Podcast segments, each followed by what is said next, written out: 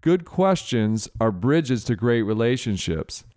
A beneficial and unexpected byproduct of improving my focus is my increased ability to help others improve theirs.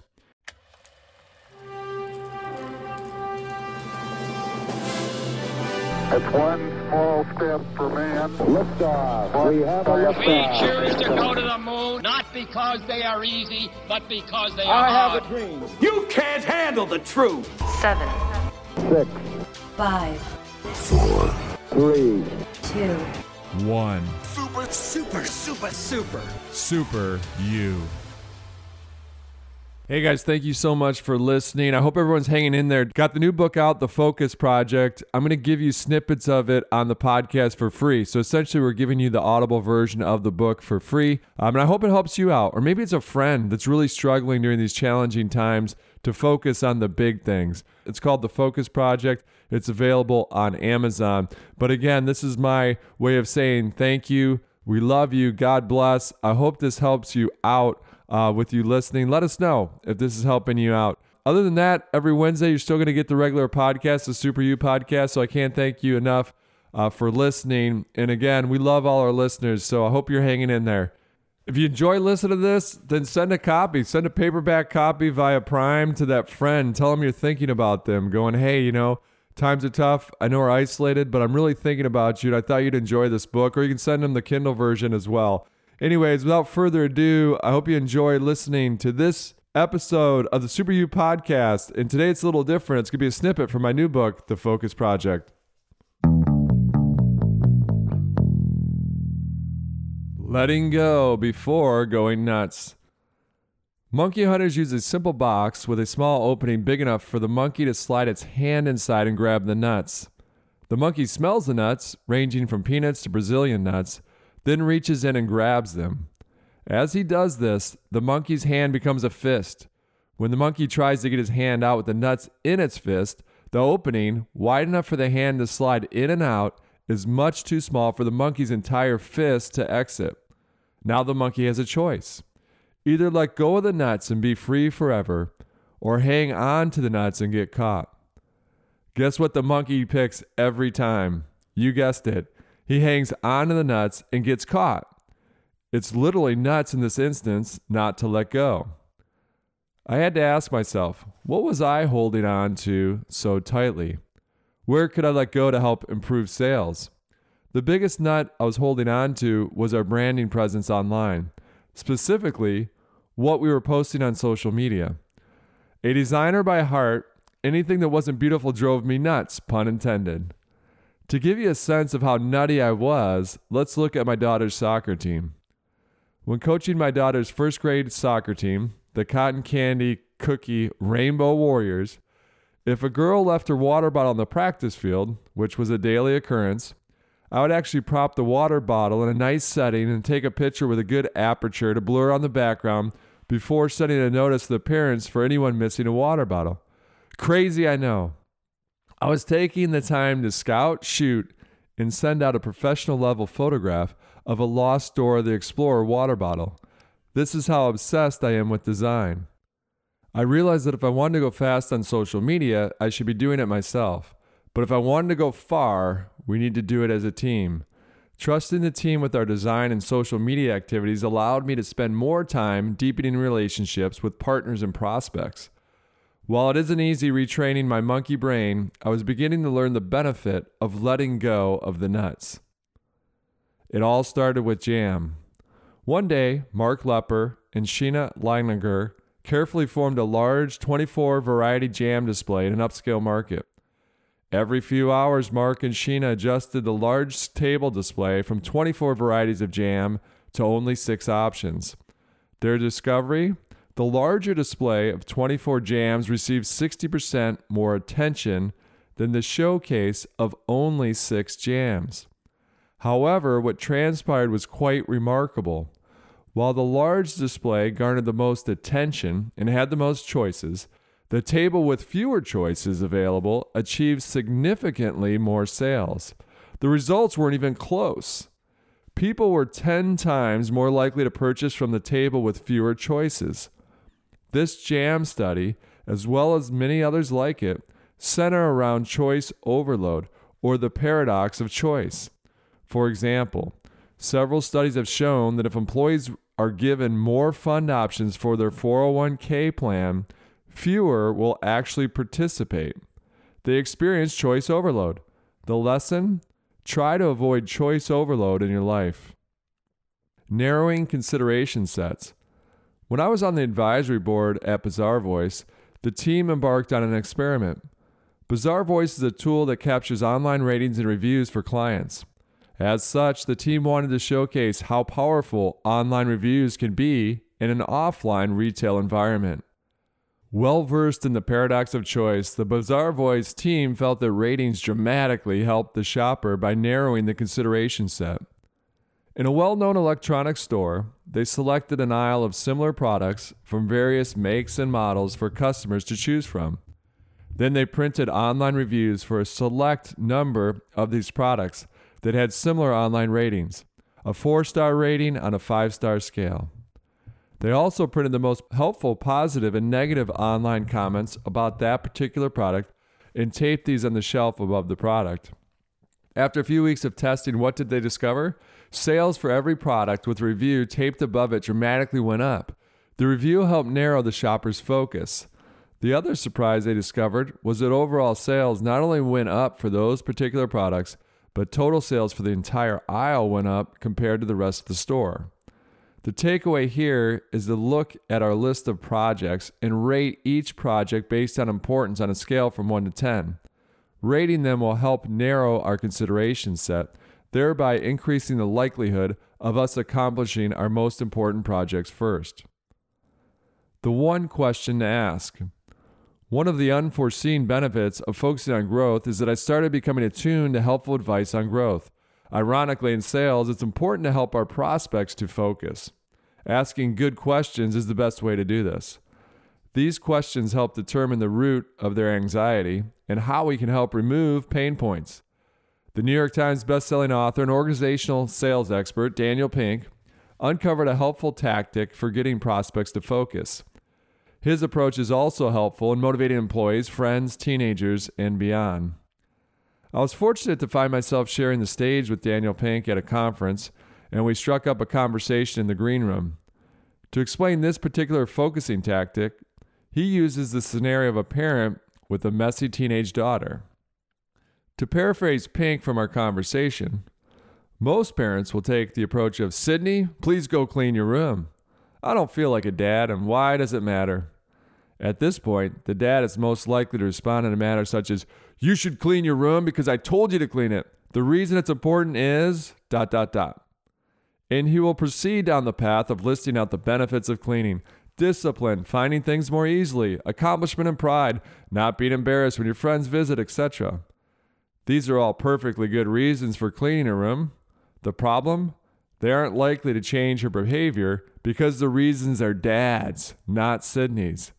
However, with the help of two simple questions, everything can change. Good morning, Sydney. On a scale of 1 to 10, how ready are you to clean your room? I'd probably say a 4, yeah. Yeah, solid 4.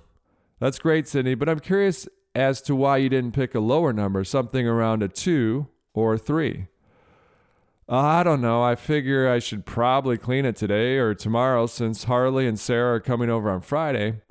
It would be a little embarrassing if my dirty bras and underwear are lying around. It'll make things easier to find, like my favorite shirt. It'll give me a sense of accomplishment, and I know it'll make you and mom happy. So, I guess that's why I answered a four. The reasons she gives are almost exactly the same as dad's reasons. The critical difference is that she is formulating them. The key to this method is to use it sparingly with employees or teenage daughters Otherwise, it will become ineffective.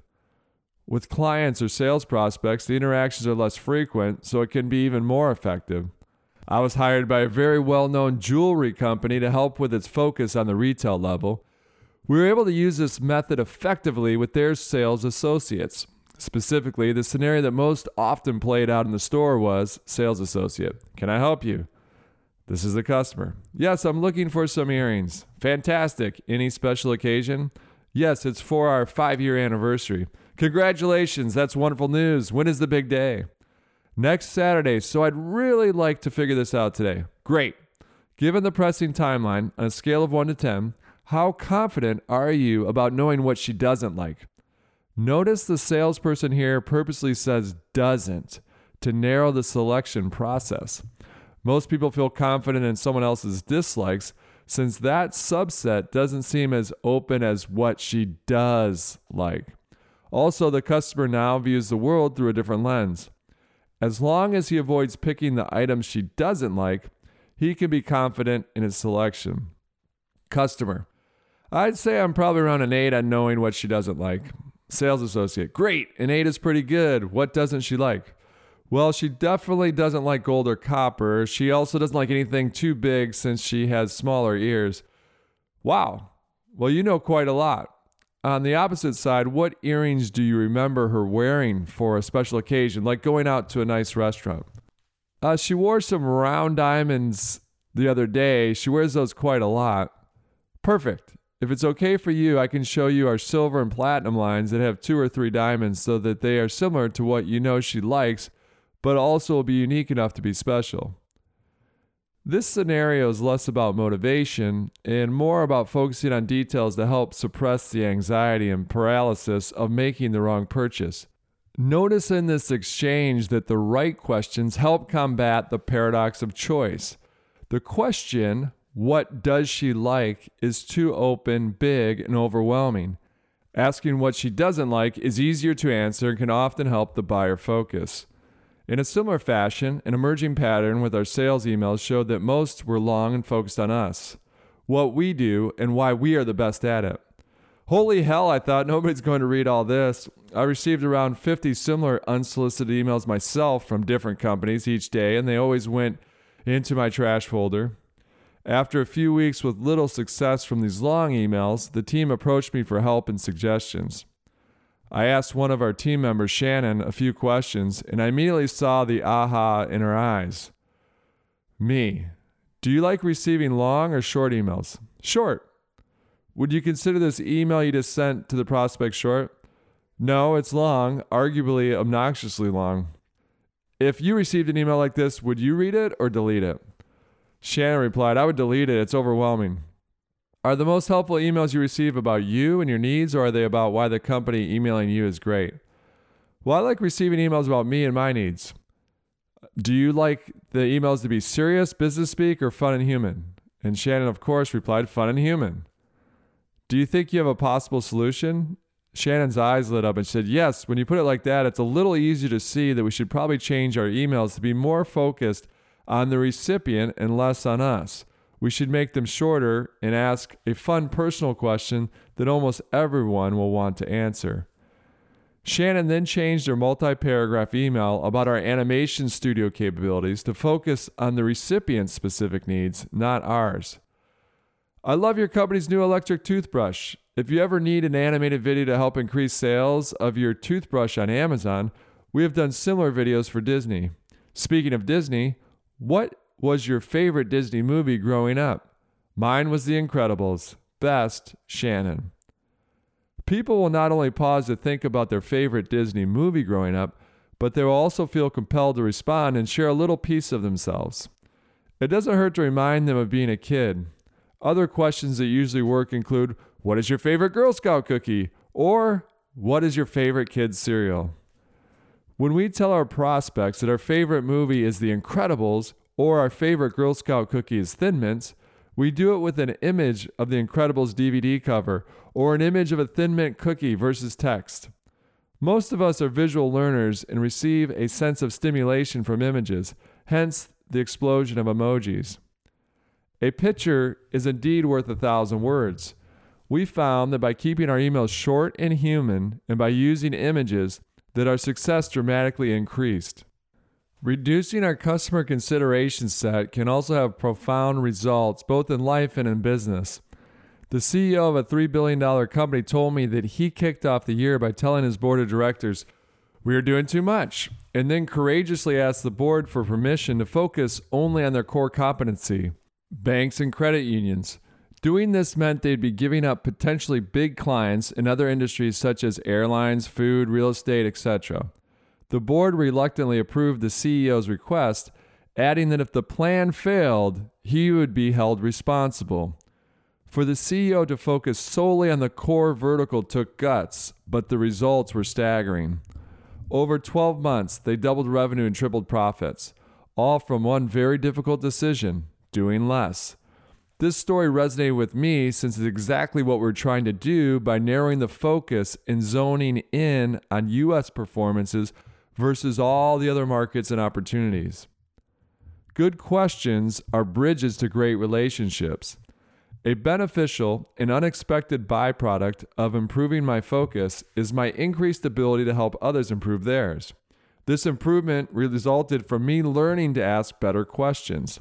Focus questions are the building blocks of deep relationships. Think about it.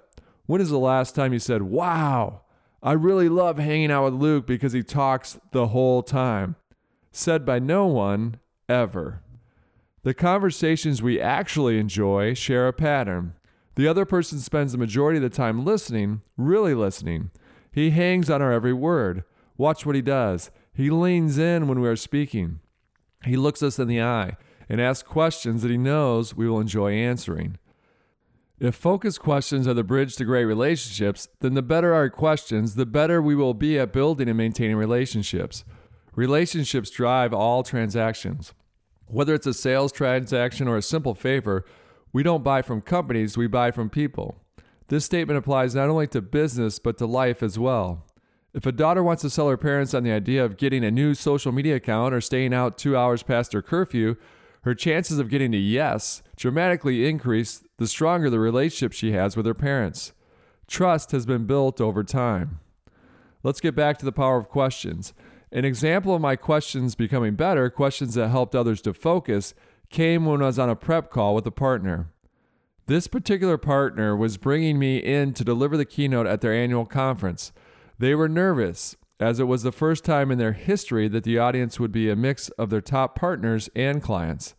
These were the CEOs and executive teams of the world's most visited restaurants. Weeks before I took the stage, there were several prep calls leading up to the event. When delivering a keynote, I always have three goals for the audience entertain them, educate them, and empower them. My belief is that most people enjoy being entertained, and entertainment is the superhighway of opening one's mind to new ideas. It's as if one's head is physically pried open, and we pour knowledge onto the sponge we call a brain. Education then leads to empowerment.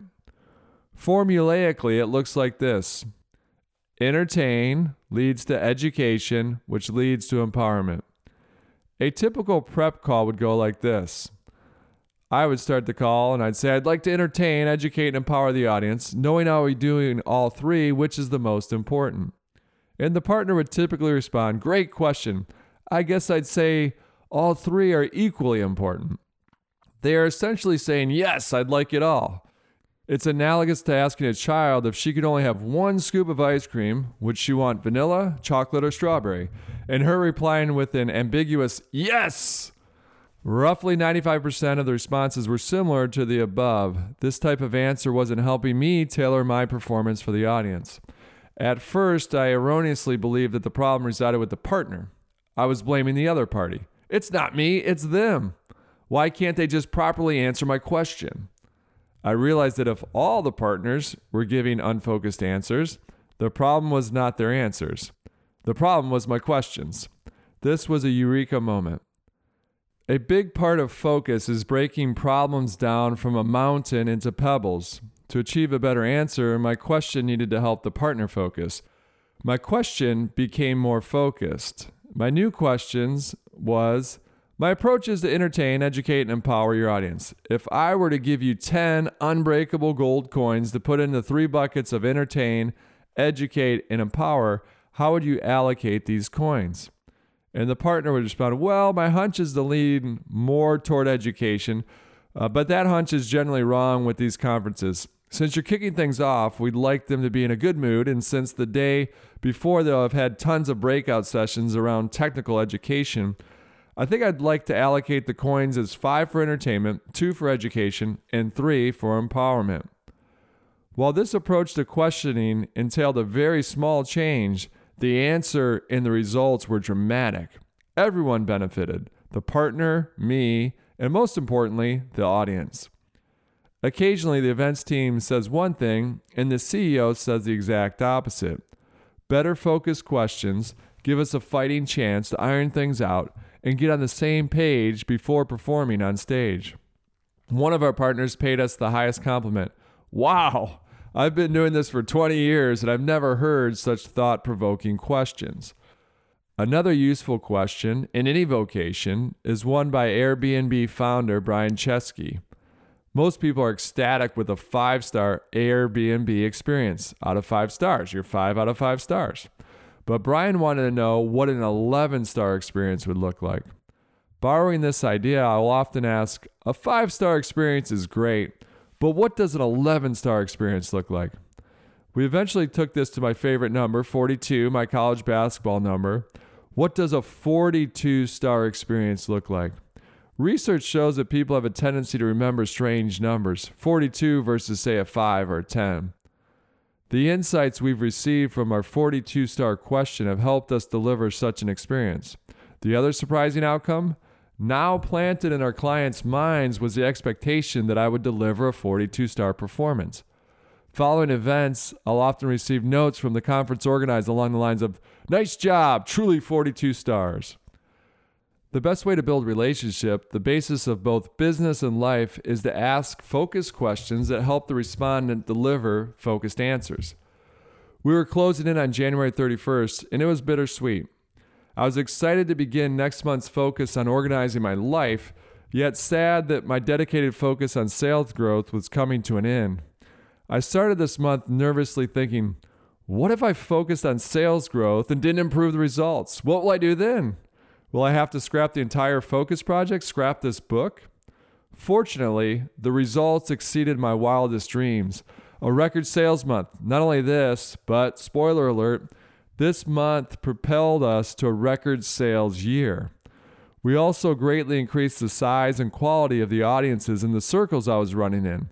I met President Obama, was called to fill in for Apple co founder Steve Wozniak as an opening speaker at a conference spoke on stage with the director of the FBI addressing 3,300 counterterrorism agents, coached the CEO of Godiva Chocolates, and then twice joined Sex and the City's Sarah Jessica Parker on stage. I was even blessed to adopt a baby cheetah in Kenya. Focus made it all possible. Keep calm and focus on.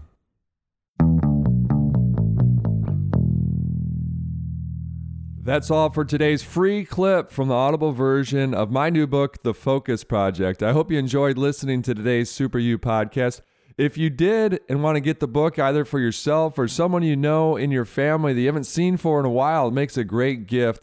Uh, it would mean the world to me if you got the book because I think it's going to help so many people that are wrestling with how to focus in these ever increasingly and changing times. Anyways, this is Equalman reminding all of us it's not what we take from the world, it is what we leave behind. Seven, six, five, four, three, two, One. Super, super, super, super. Super you.